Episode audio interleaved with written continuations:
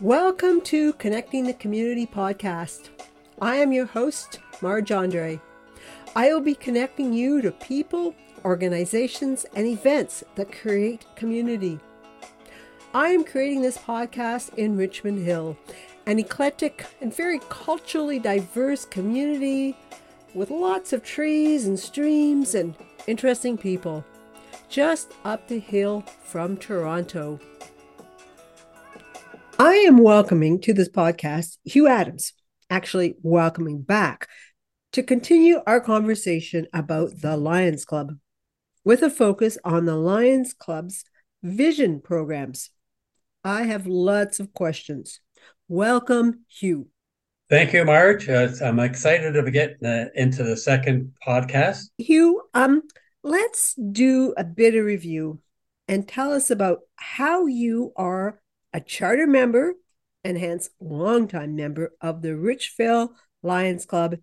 And you have been involved just beyond that one local club. So tell us a little bit about your Lions Club involvement.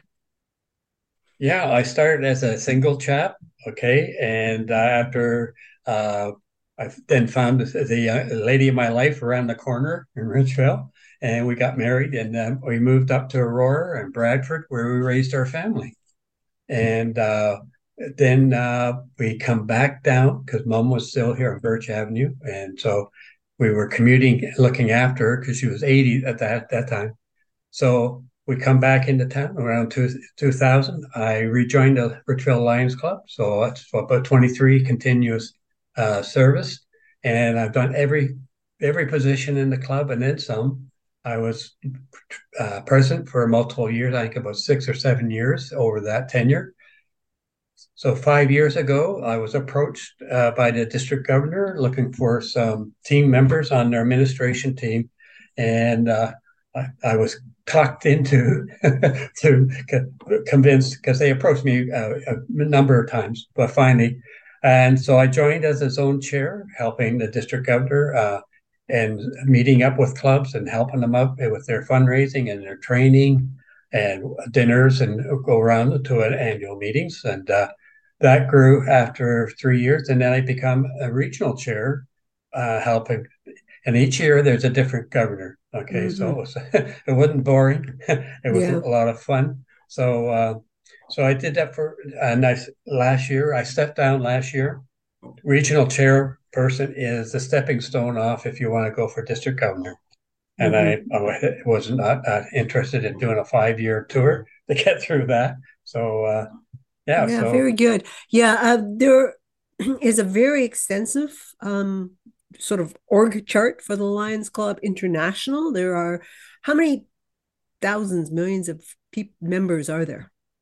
Right now, globally, it's about 1.4 million. Wow. Okay. Uh, we've set another um, uh, 1.5 million for two years ahead of time. Mm-hmm. So we, like all service clubs and uh, or volunteer organizations, new new members have been stagnant. Okay, so mm-hmm. um, so now we've uh, made it a goal for a two or three year goal. We have a Canadian international president, uh, Patti Hill, who's a psychologist from Ed, Ed, Ed, uh, Edmonton. She's a Western mm-hmm. girl, mm-hmm. and uh, we're all proud that she's a.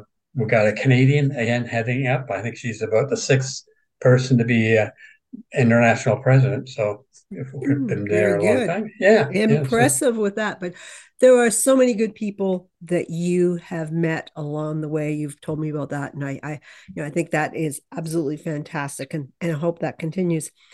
Now, Lions Club has met a number of priorities. One I want to talk about today is vision care. And it's a, I, I think, a significant focus for Lions Club International. And you have told me that Helen Keller had a role. Uh, so, can you tell us a little more about that sort of history? Yeah, that's that is huge. That is a great success story.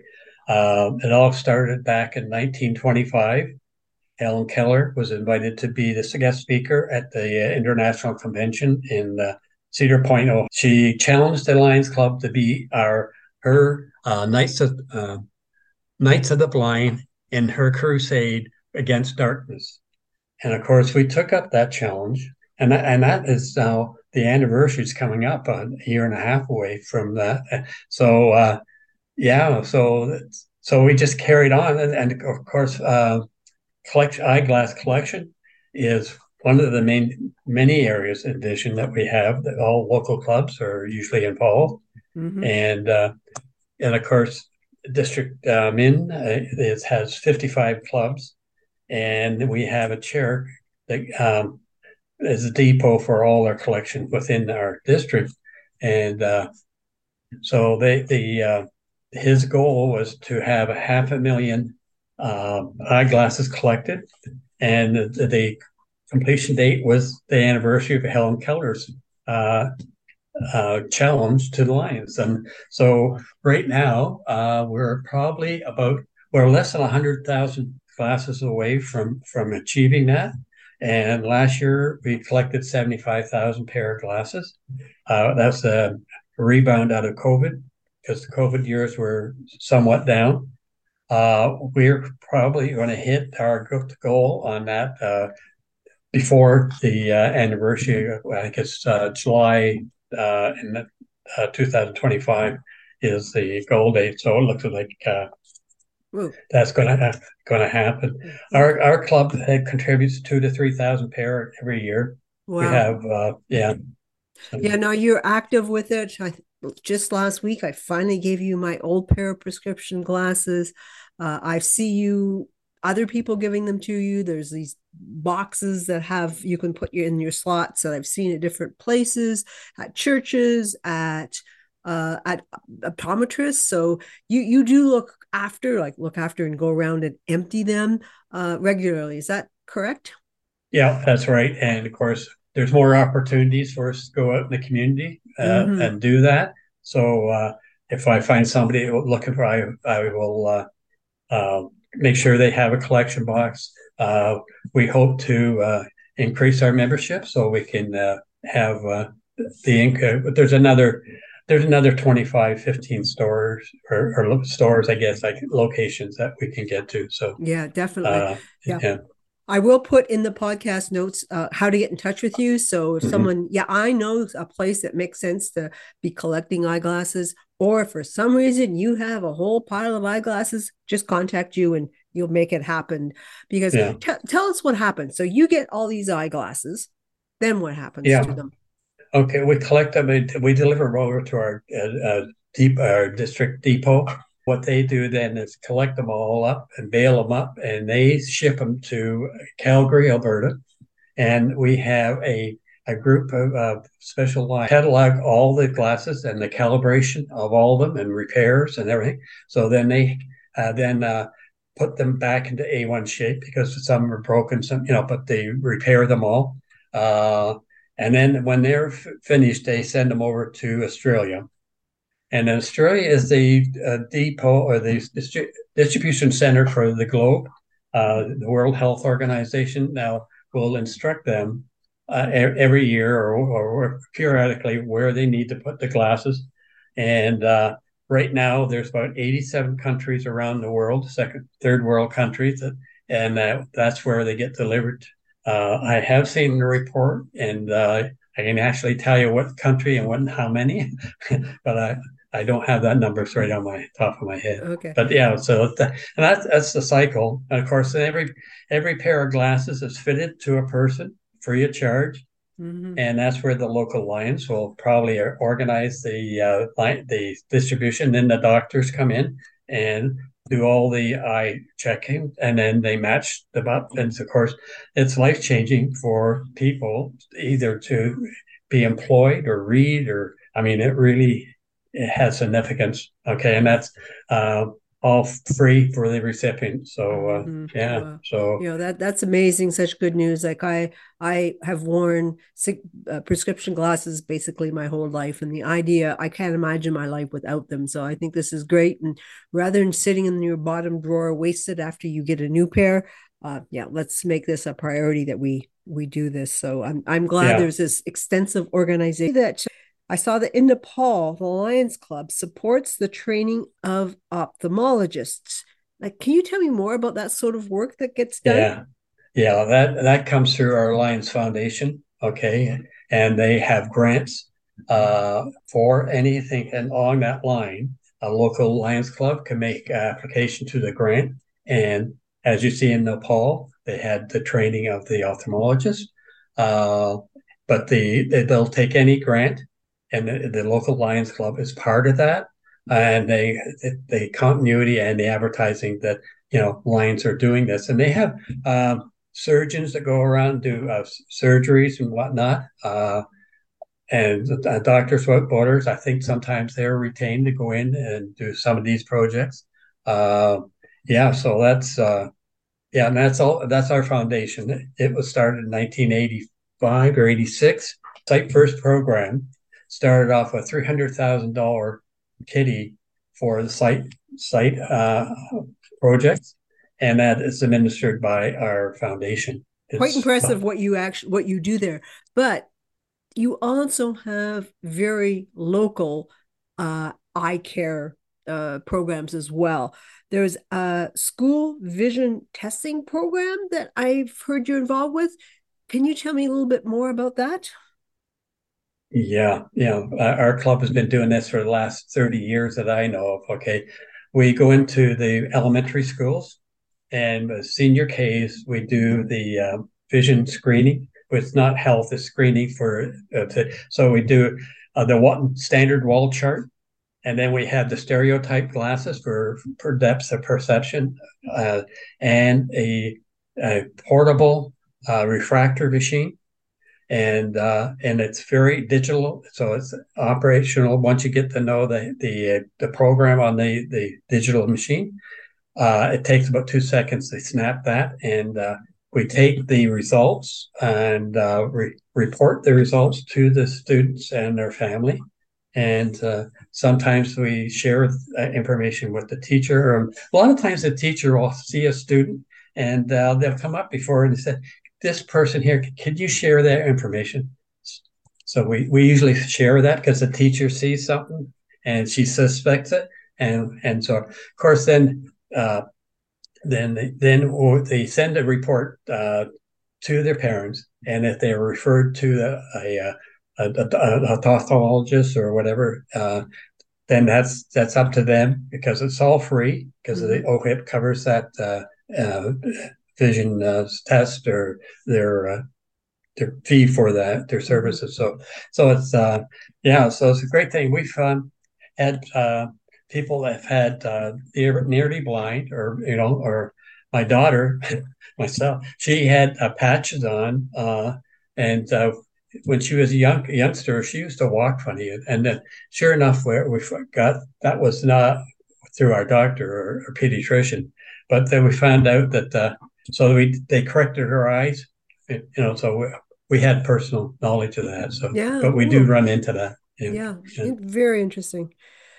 You also help out your the Richvale Lions Club also helps out a local group, VIP, visually impaired people uh, I know you're doing that pre-pandemic. Has that continued?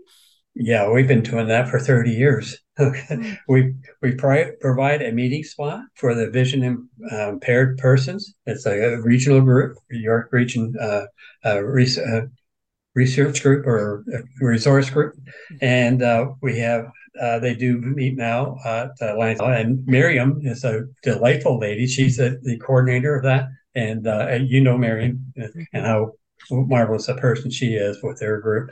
And uh, yeah, we're really proud of that. So, uh, and of course, uh, our lioness uh, used to help serve their luncheons for Christmas dinner luncheons. Oh no, every every every meeting has a luncheon, and our lioness used to cater it.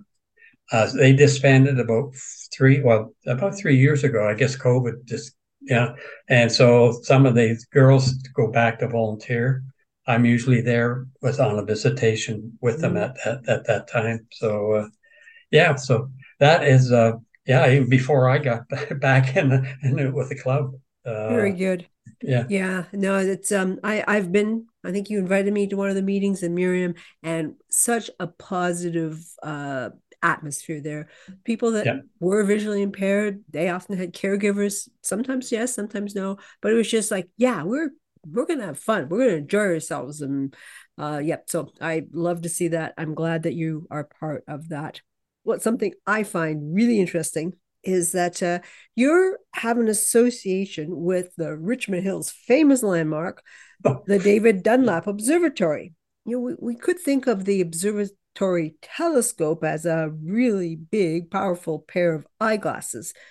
Uh, I never thought of it as being a big, eyeglasses, but yeah, uh, you know, every every Lions Club has a club pin okay, when you start off, okay. And uh, we looked around in Richvale and uh, we're in between two Thornhill and Richmond Hill. We were really just a blip as you go by or service station or whatever. Uh, but we were fortunate enough to recognize that the Dunlap Observatory was there, okay. And uh, at the time in 63, it had just become the fourth largest observatory in the world. It was in third, but Argentina beat them out, beat us out with a larger, larger uh, uh, scope. So, uh, so on our pin, we got Canada's Big Eye, and that's uh, our uh, motto on our pin. We've done uh, various renditions of of the observatory, but the observatory is there and still the core behind a lot of our pins that we do or have done over the years. Yeah, mm-hmm. right. Yeah. Right. Okay. Yeah. I'll put a link in uh, our podcast notes to the David Dunlap Observatory because if you haven't been there, you should. And think of the the, the big telescope yeah. as this powerful pair of eyeglasses. So, is there anything else that you wanted to add, Hugh? Um, yeah, such such as welcoming new people to the club.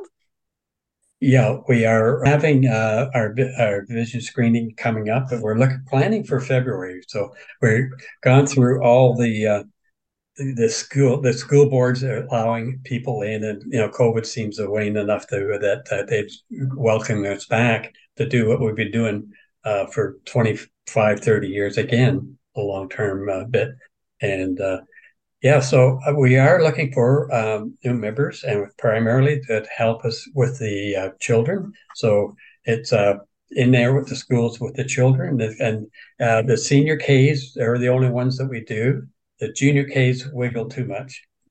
so so we honed right on the senior Ks. And uh, again, it's the, the wall chart, the stereo glasses for depth, and then the digital uh, refractor. So mm-hmm. yeah, and we have, uh, like I'm glad you asked because uh, our sweet spot, as we see it for new members, are uh, people are approaching retirement and have uh, always thought that someday they're going to do some volunteer work or they are, are now doing proper planning for their life and they're looking for doing something after retirement because if you don't you need something to do and then of course the ones who have retired we find that after all their busyness with their raising their family and all the sports activities that they can't sit in their couch at home. They get this feeling what's what's wrong well you do 20 years of hard labor run kids around and then you go sit on your couch. And yeah so they're really um, primed because they're they're got time to do another vocation. I mean they got another 20 years or so uh, so they got to do something and i think uh, the younger folks, uh, it's rare to get their interest. Okay, we do have uh, a young young man in their mid twenties or, or you know, late twenties uh, in our club. So we do have a cross section of, of, ages. We do have the retirees plus plus we have some business people. You know, so uh, you know, so but that's what we're looking for, and I think uh, I can probably uh, help you out if you want to. Yes, uh, I will put your the your uh, contact information. I encourage you to uh, reach out to you. You like, do you have regular yeah. meetings? Are they in person? Do you do them on Zoom or what? What's how do you operate that way? Okay, yeah, we were hybrid last mm-hmm. year. Okay, and we're totally Zoom before that. Mm-hmm. Uh, but this year, uh, the club decided, uh, no, let's get back to in person. Okay, so now we're back in in person twice a month. Twice a month. Okay. Okay. Yeah. Yeah. And the dues is about a hundred dollars a year. So it's not a you know breaking the bank type of thing. It's just uh, mm-hmm. just some junk change hanging around pocket. Yeah. It allows you to proudly say that you are a Lions Club member. So uh, yeah, so a long organization. That is uh, really quite good. I hope you get an uptake for um, new meet people to join you to participate in this uh, uh, vision screening that's happening in the schools and also just uh, i hope people go to the website and see uh, the immense amount of work that you're doing you know we focused yeah. today on talking about vision care but it could have been diabetes care there's a whole bunch of other focus yeah we have five pillar services okay, okay. it's uh, environment childcare and uh, cancer vision hunger and diabetes so with whole spectrum yeah. that's globally uh, pillars and but each club are servicing their locals. So uh, a person can comment, they got a passion or something they want to do, uh, bring it forward to the club and they'll adopt it. And then you can have your, your, interest being part of the Lions operation. So that's, mm. we're there to service our local community, you know, yeah. and that's, uh, how a new person can impact, uh, uh, our activities, which we okay. welcome. You're welcome. Okay, very good. Okay, well, thank you, Hugh, for taking the time to do this podcast. And uh, I do end each podcast with the same question. Can you name just one thing that you really like about this community? I'm amazed, amazed at seeing how it has developed over the last 60 years from uh, chicken coops and outhouses to a uh, downtown environment, uptown Mm-hmm. And uh, we have some great structures. Uh, uh, we got great athletes uh, from Richmond Hill and all. Mm-hmm. We've got uh, hockey players and uh, all kinds of athletes. And of course, the, the track and field people were going crazy, I think, this, this mm. round at the Pan Am Games. So, but hmm. yeah, it's just just a great community to live in. Everything's convenient, and yeah, the, it's you can get used to the traffic. Okay. Good comment. So thank you, Hugh. I like your answer. Uh, you've got a different perspective having lived here for so long. So uh, thank you. Thanks again. And we will definitely see you around in the community soon. So uh, we'll talk soon. Thank you very much, Marj. Thank you for listening. I would very much appreciate you sharing this podcast.